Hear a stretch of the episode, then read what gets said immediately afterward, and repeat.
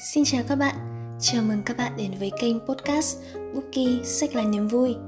Đây là podcast đến từ một tổ chức phi lợi nhuận cùng tên với sứ mệnh nâng cao văn hóa đọc trong cộng đồng trẻ Việt Nam.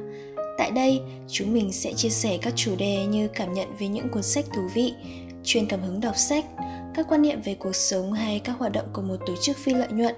Hy vọng các bạn sẽ có một khoảng thời gian vui vẻ và thư giãn khi nghe podcast của chúng mình nhé.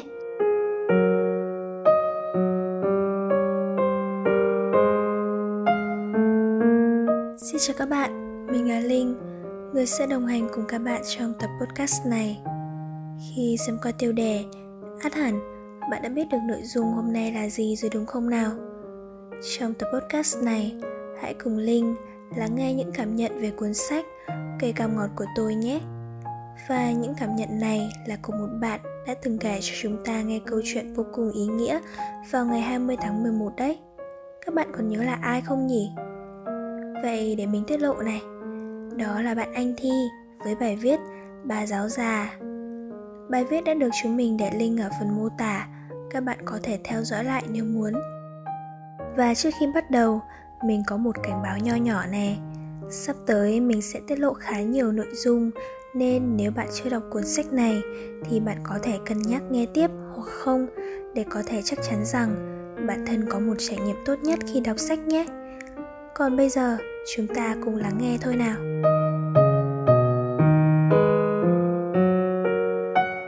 Cây cam ngọt của tôi trả lại sự hồn nhiên cho con trẻ. Người ta thường bảo, hành vi của con cái là tấm gương phản chiếu của cha mẹ. Thế nhưng điều đó không hoàn toàn chính xác trong cây cam ngọt của tôi. Đây là một cuốn sách về thiếu nhi, nhưng ít nhiều khiến người lớn phải suy ngẫm về sự giáo dục sự tử tế và hơn hết là tình yêu thương đói khổ, hàn học lên con người, nhưng tình yêu vẫn luôn ươm mầm trong hình hài của một đứa trẻ tại sao bạn nên đọc cuốn sách này xây dựng bối cảnh xã hội Brazil những năm 1968 với những con người trong khu xóm nghèo ở thủ đô Rio de Janeiro.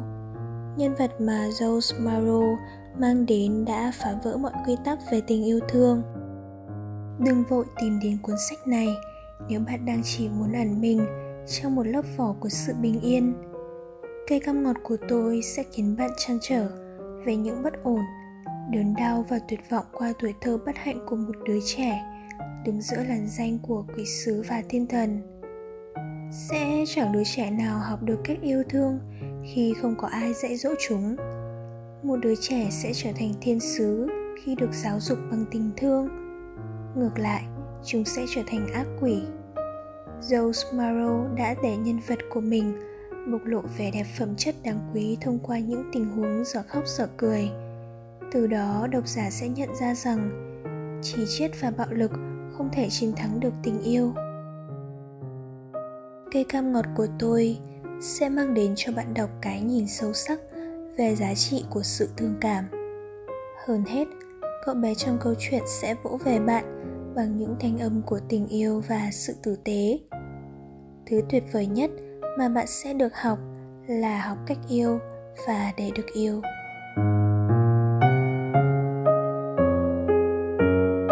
Rose Morrow, The Vasconcelos và sự linh hoạt trong ngòi bút. Joe sinh ra trong một gia đình nghèo ở ngoại ô Rio de Janeiro. Ông đã phải kiếm sống bằng vô số nghề, thế nhưng cơ cực không thể kìm hãm tài năng của ông. Với khả năng kể chuyện thêm bẩm, trí nhớ phi thường, trí tưởng tượng tuyệt vời cùng vốn sống phong phú, sự thôi thúc về nghề nghiệp cầm bút đã khiến Jones bắt đầu sáng tác từ năm ông 22 tuổi. Bằng một lối viết nhẹ nhàng, câu chuyện của ông ngọt lịm như những vần thơ. Từ ngữ, hình ảnh được đưa vào trang viết vừa hiện thực, vừa bay bổng. Những dung cảm tinh vi nhất của một đứa trẻ được ông chất lọc tài tình. Jones đã không thoát ly khỏi nhân vật, nắm bắt tâm lý nhân vật sắc sảo, nhạy bén.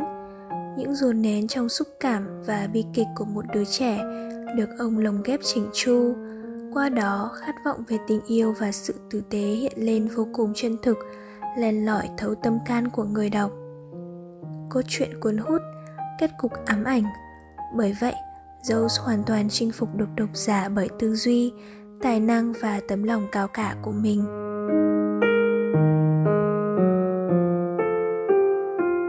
Khía cạnh ấn tượng Thiên thần bị ruồng bỏ Câu chuyện được hiện lên qua lời kể ngây ngô của Dê cậu bé 5 tuổi sống trong một gia đình thống khổ. Nhà đông con, gia đình cậu giờ đây chẳng còn một đứa trẻ nào cả. Tất cả đều đã khôn lớn và giấu dĩ, đang nhấp nháp chung một nỗi buồn vụn vỡ. Thế nhưng giấc mơ trở thành một nhà thơ trên cổ đeo nơ bướm không ngừng lớn lên trong cậu.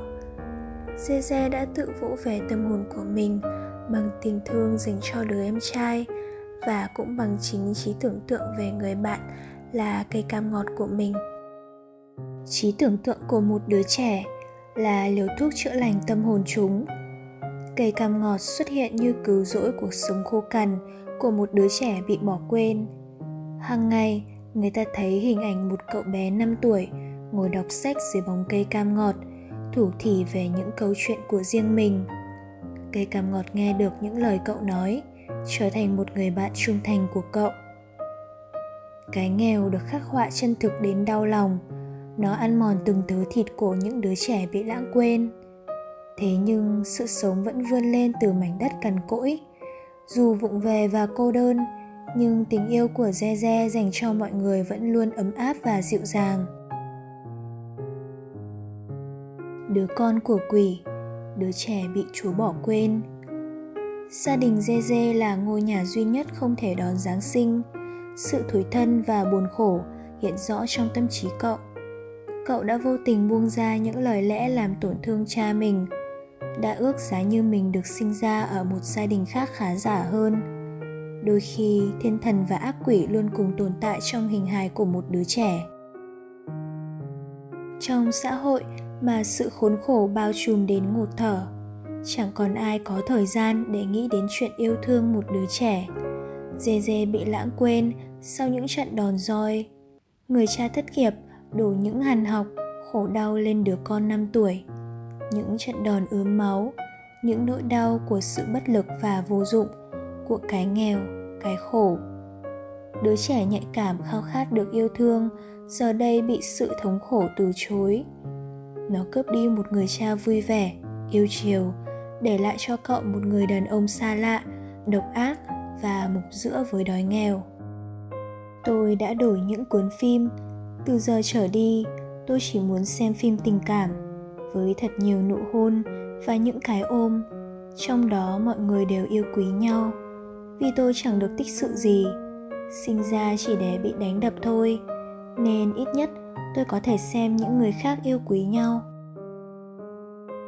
Mình thật sự xúc động trước suy nghĩ non nớt của dê dê một đứa trẻ còn quá nhỏ để phải hứng chịu những uất ức đến đau lòng.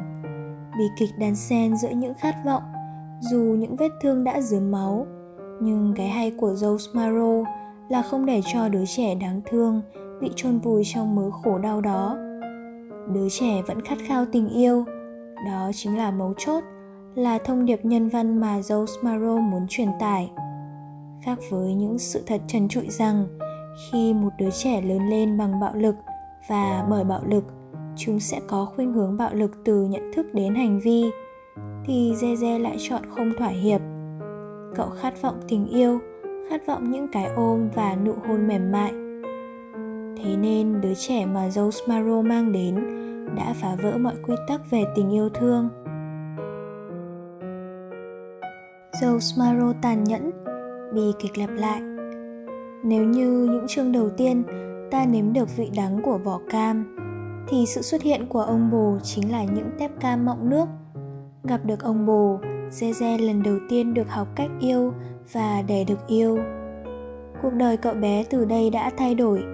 Tính giáo dục được dâu Smaro đẩy lên cao, ông đã chứng minh rằng sự cảm thông ảnh hưởng lớn thế nào đến với một đứa trẻ lời văn nhẹ nhàng, lồng ghép những thông điệp, triết lý, gián tiếp truyền tải những giá trị nhân văn về tình yêu và sự tử tế. Tưởng chừng hành trình lớn lên của Dê Dê đã có người đồng hành. Thế nhưng một lần nữa, bi kịch lặp lại.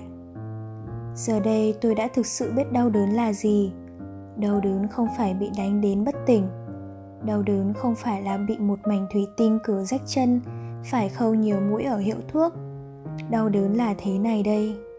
Toàn bộ trái tim tôi nhức nhối và tôi phải mang nó xuống mù tôi không thể nói cùng ai bí mật của mình. Đau đớn làm cạn kiệt sức mạnh ở đôi tay tôi, ở đầu tôi, thậm chí không muốn xoay đầu trên gối.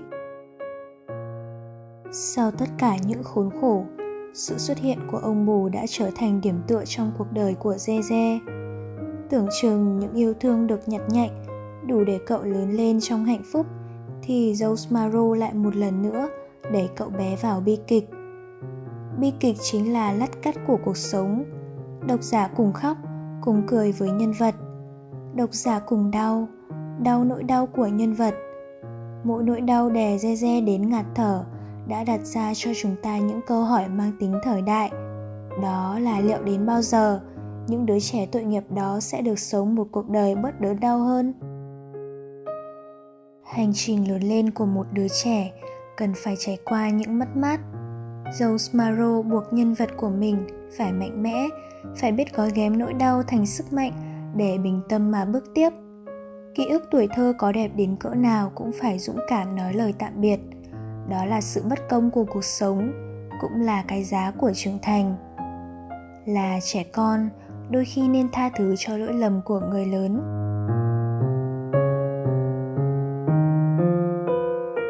lời kết người lớn đã từng là trẻ con nhưng trẻ con thì chưa từng là người lớn cây cam ngọt chính là hình ảnh ẩn dụ chân thật nhất trong nội tâm của Ze Ze.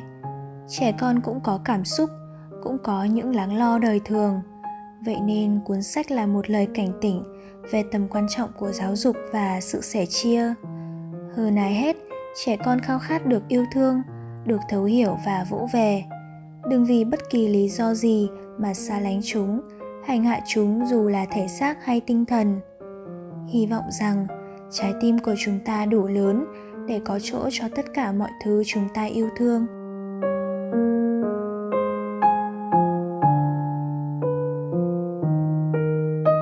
Và nội dung tập podcast hôm nay đến đây là hết. Đừng quên, lịch phát sóng của chúng mình là lúc 8 giờ tối thứ tư của tuần thứ nhất và thứ ba hàng tuần nhé.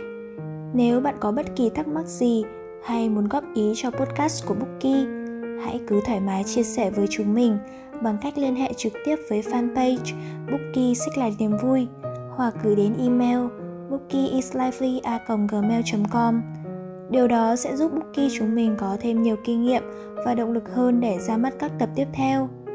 Một lần nữa, cảm ơn các bạn đã theo dõi và hẹn gặp lại mọi người trong tập podcast tiếp theo.